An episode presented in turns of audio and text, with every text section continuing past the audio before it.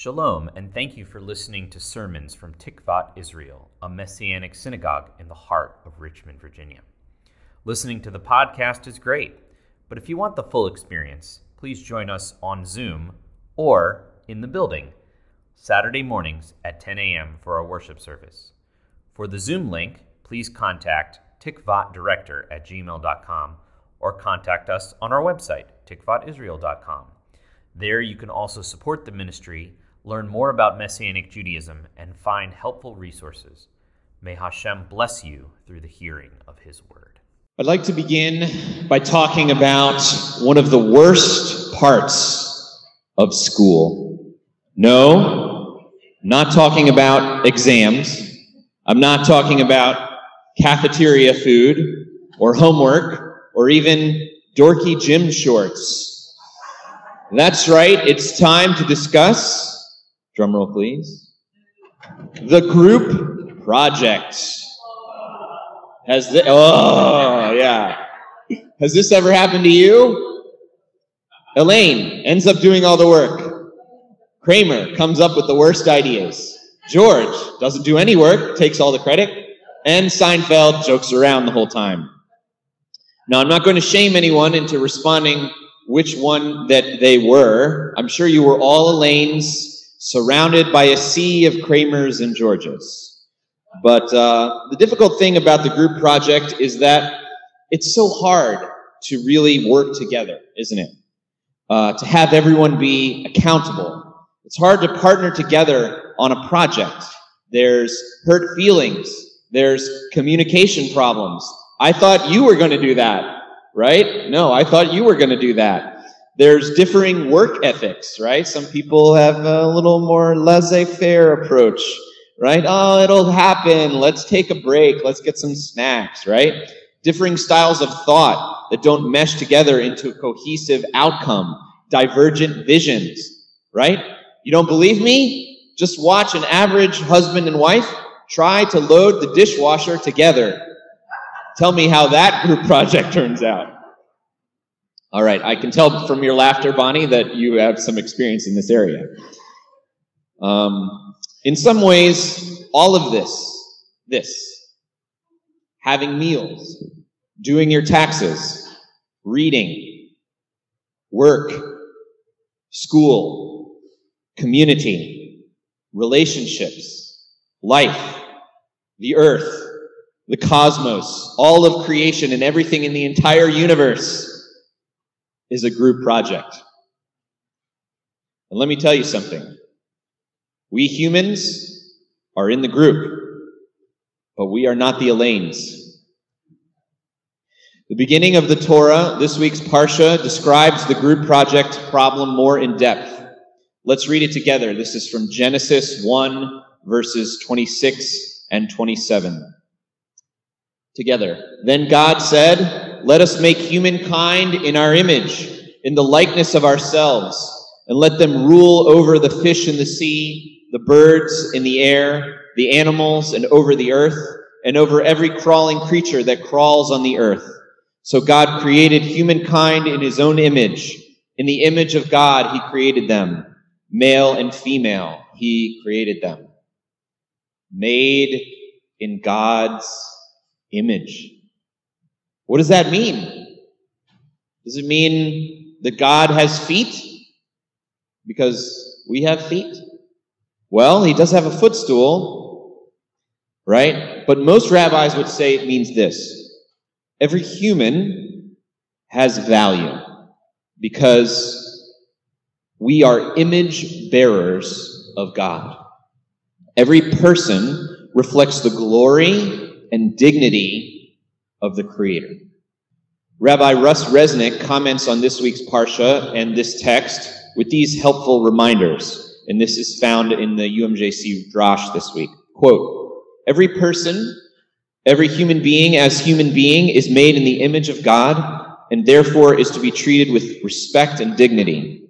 This claim might sound obvious or even a bit sentimental, but we need to hear it afresh amidst influential current views like this and this is a quote within a quote. The human race is just chemical scum on a moderate sized planet orbiting around a very average star in the outer suburb of one among a billion galaxies. Stephen Hawking.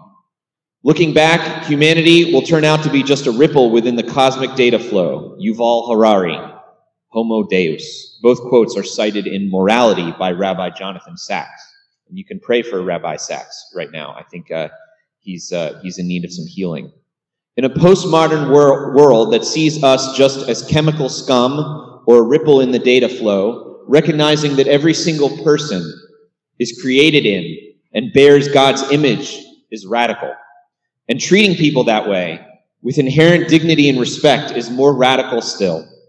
But the dignity of humankind is easier to honor at a distance than close up. It's the recognition of the divine image in those we actually deal with on the ground every day that makes the radical difference. Unquote. Beloved, you are made in the image of God. God is king. So you, you too, male and female, have dominion over the rest of creation. God is loving and generous, so you too are made, created, designed to give, to love, to seek the good of others. As the image of the sovereign on a coin represents the authority of that king or queen, so too you are the image of the King of Kings. You represent God. You are his image. God rescues. God acts. God loves. God intervenes in history. God answers. God hears. So we too should rescue, act, love, intervene in history, answer, and especially hear. And God has initiated a gigantic group project to repair the world, tikkun olam.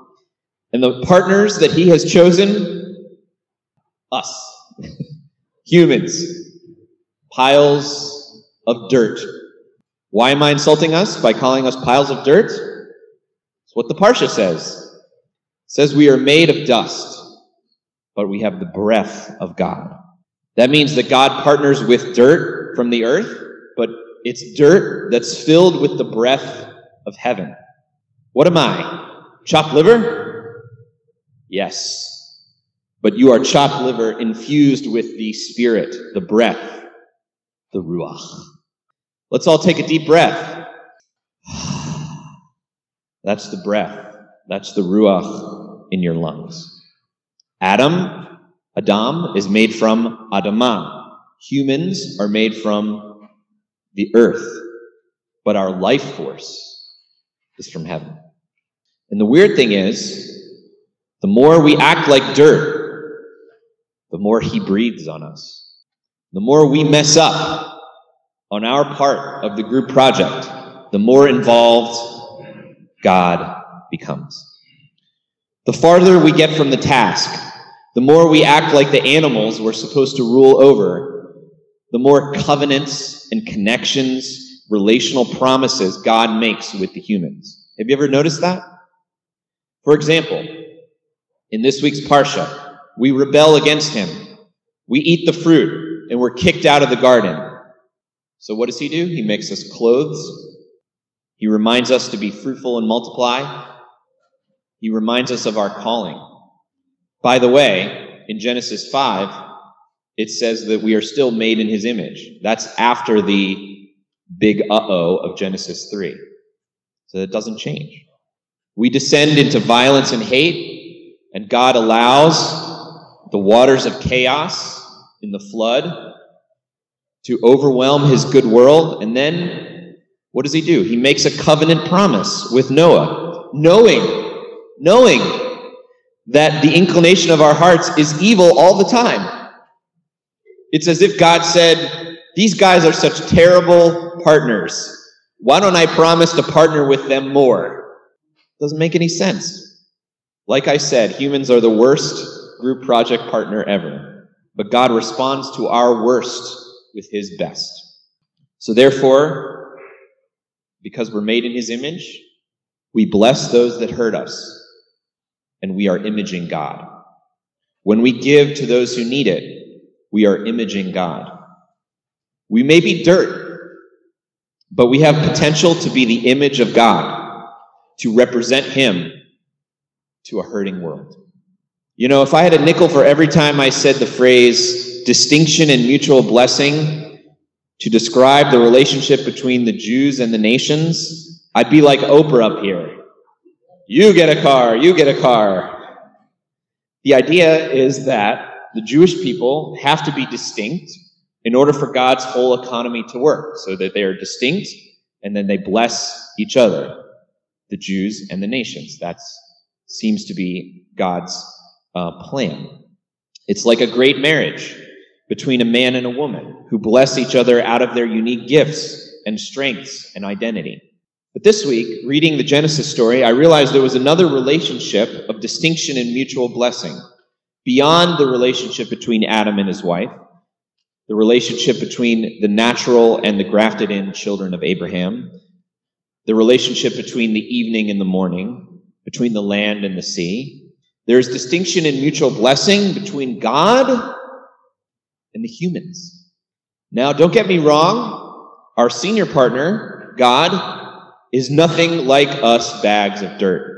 We dimly, dimly reflect his radiance, so far below him as to be incomparable, not able to compare the two. But we learned during Yom Kippur that God lowers himself. God humbles himself so he can partner with us dirty, earthy folks. It's not just something he likes to do, it's part of his character. About 10 years ago, the Messianic Jewish piano player and worship leader Marty Goetz came here to Tikvat to give a concert. And Stacy Cowan, the rabbi's wife and our worship leader at the time, was showing him around, and I was uh, tagging along. And she said to him to introduce me and help me connect with this internationally known musician. You know, David here is also a piano player. I'll never forget what Marty said next. He turned to both of us and he said, Maybe I am also. A few years ago, one of my mentors, whom I quoted earlier, Rabbi Russ Resnick, wrote a book. Rabbi Russ is a licensed therapist, author of many books, and rabbinic counsel for the entire UMJC, a rabbi for the rabbis. And he liked something that I wrote in a UMJC drosh, and he put it in one of his books. And he cited me like this As my colleague, David Wein says, blah blah blah. It wasn't blah blah blah. He quoted but he called me his colleague. Even now, I'm still working on my ordination. God willing, I will finish up my final class this winter and be ordained as a rabbi next summer. But there are folks here, like Mr. Andrew Haynes there in the back, that called me rabbi years and years ago. Why do these individuals do this? Because they're humble and they want to speak life and identity identity and calling into my life. And if Andrew Haynes and Russ Resnick and Marty Goetz can breathe life and kindness and identity and calling to me, if they can, in a sense, lower and humble, humble themselves in their kindness, surely God can do that and will do that for you. Surely God will bend down and breathe on you, will raise you up, will call out the heavenly person within your dusty frame. I mean, how else do you explain the weirdness of prayer? Have you ever thought about how weird that is? I mean, why am I telling God what I need?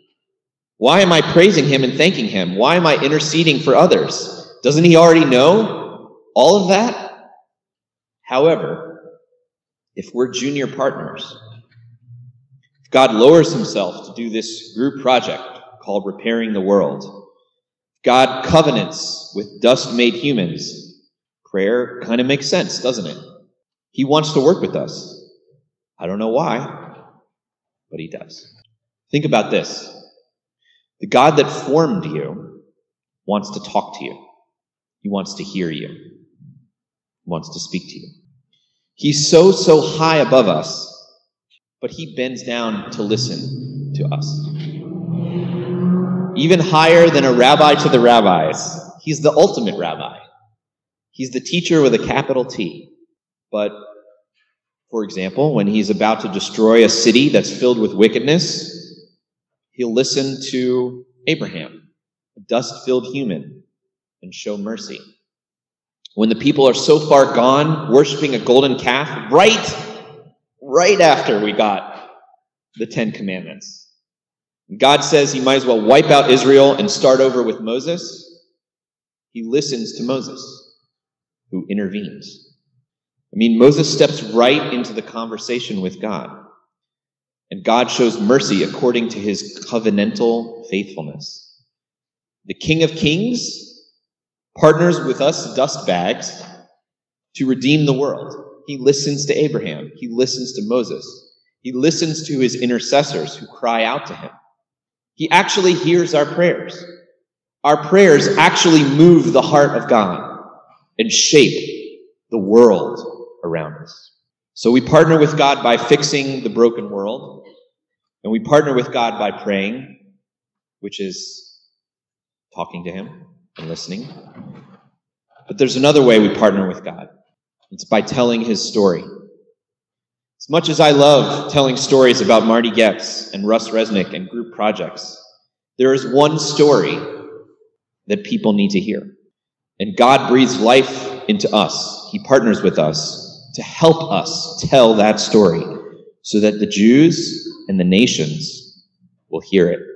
What if I told you there was a human who enabled the whole group project to actually work? Sounds crazy, but you know, hear me out.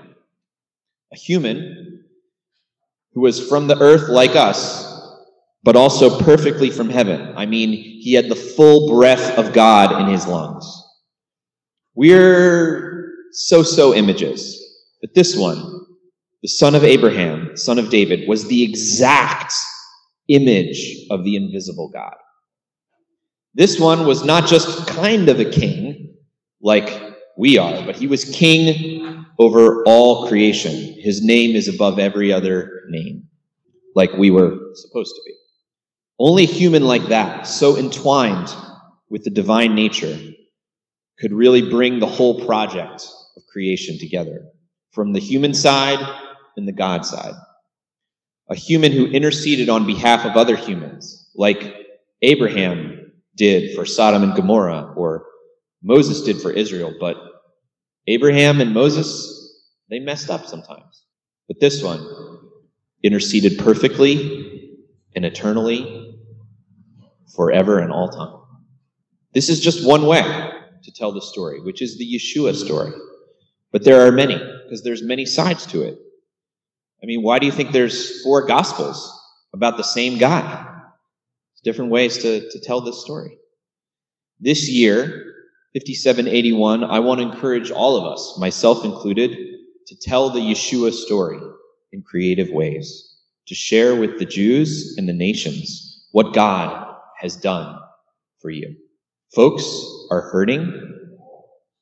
People are anxious, scared, nervous about the virus, divided over political arguments. We need Yeshua. We, we always need him, but we really need him now. this is the story that brings it all together the gospel, the good news, the Yeshua story. This is our verse for this year. It's gospeling advice. It's the best one I found in the scriptures. It's from 1 Peter 3:15. Hopefully by the end of the year, we'll all memorize it. We have 11 months. Here we go. You want to read it with me? Yeah? All right.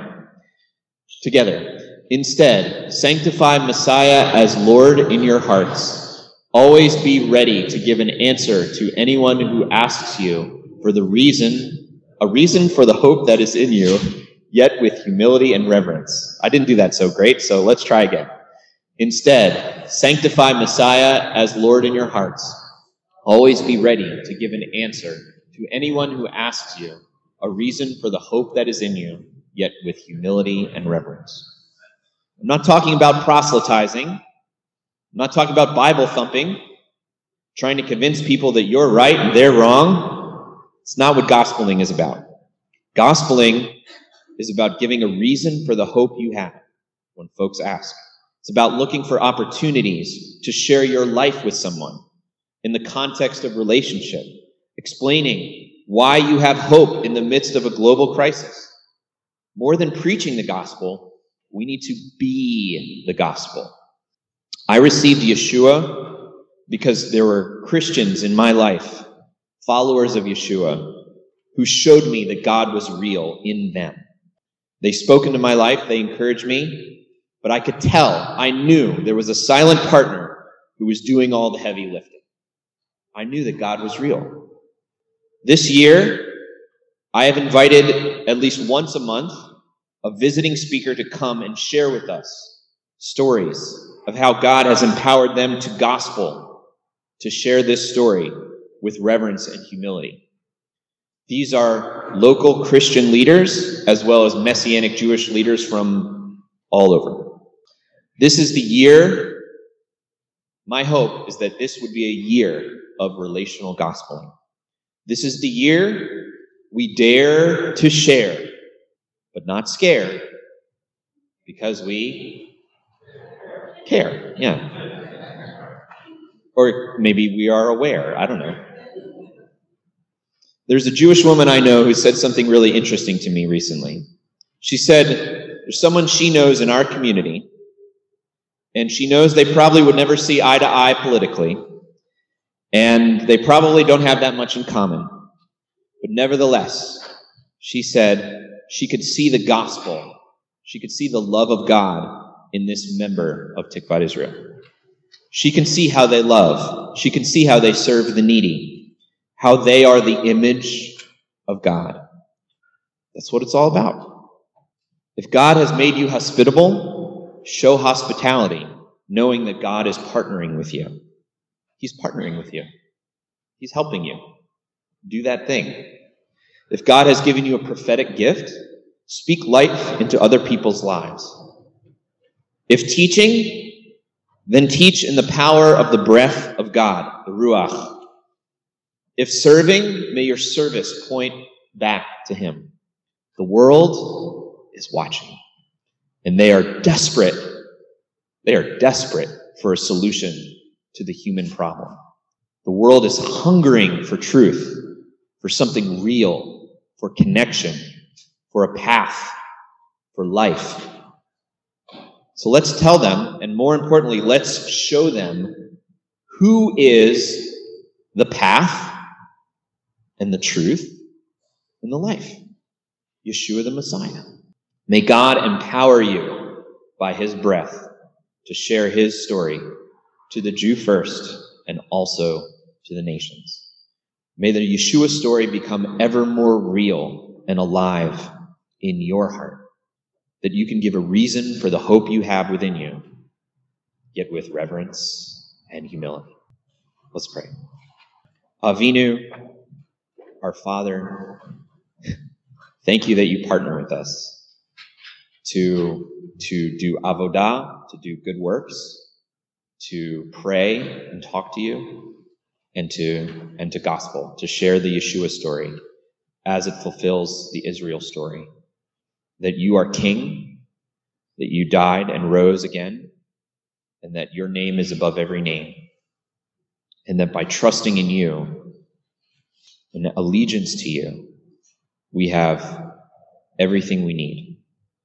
We have the hope of eternal life, and we have the fullness of your kingdom on earth as it is in heaven. And we pray that we would be kingdom gospelers, relational gospelers, that you would empower us by your Ruach to partner with you in these things. And thank you, Lord, that you're the senior partner and you're doing all the heavy lifting and you're directing our steps, and that we don't have to be because we trust you and we love you.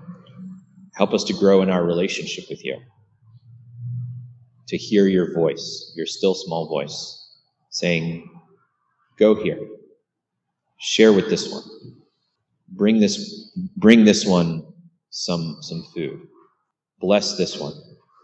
Help us to hear your voice, Lord, and partner with you for the reparation of the world so that your kingdom is established and you are established, Lord Yeshua, as King, not only of our hearts, but over all the earth. We lift you up, we magnify you. You are great, Lord. Help us to make you great this year. And in Yeshua's name we pray. Amen.